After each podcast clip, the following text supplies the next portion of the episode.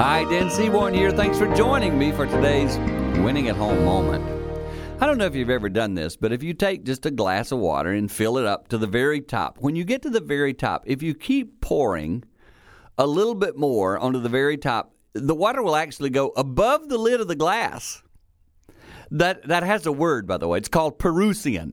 It means plenty, overflowing, to the full. Isn't it nice when you feel like your life is that way?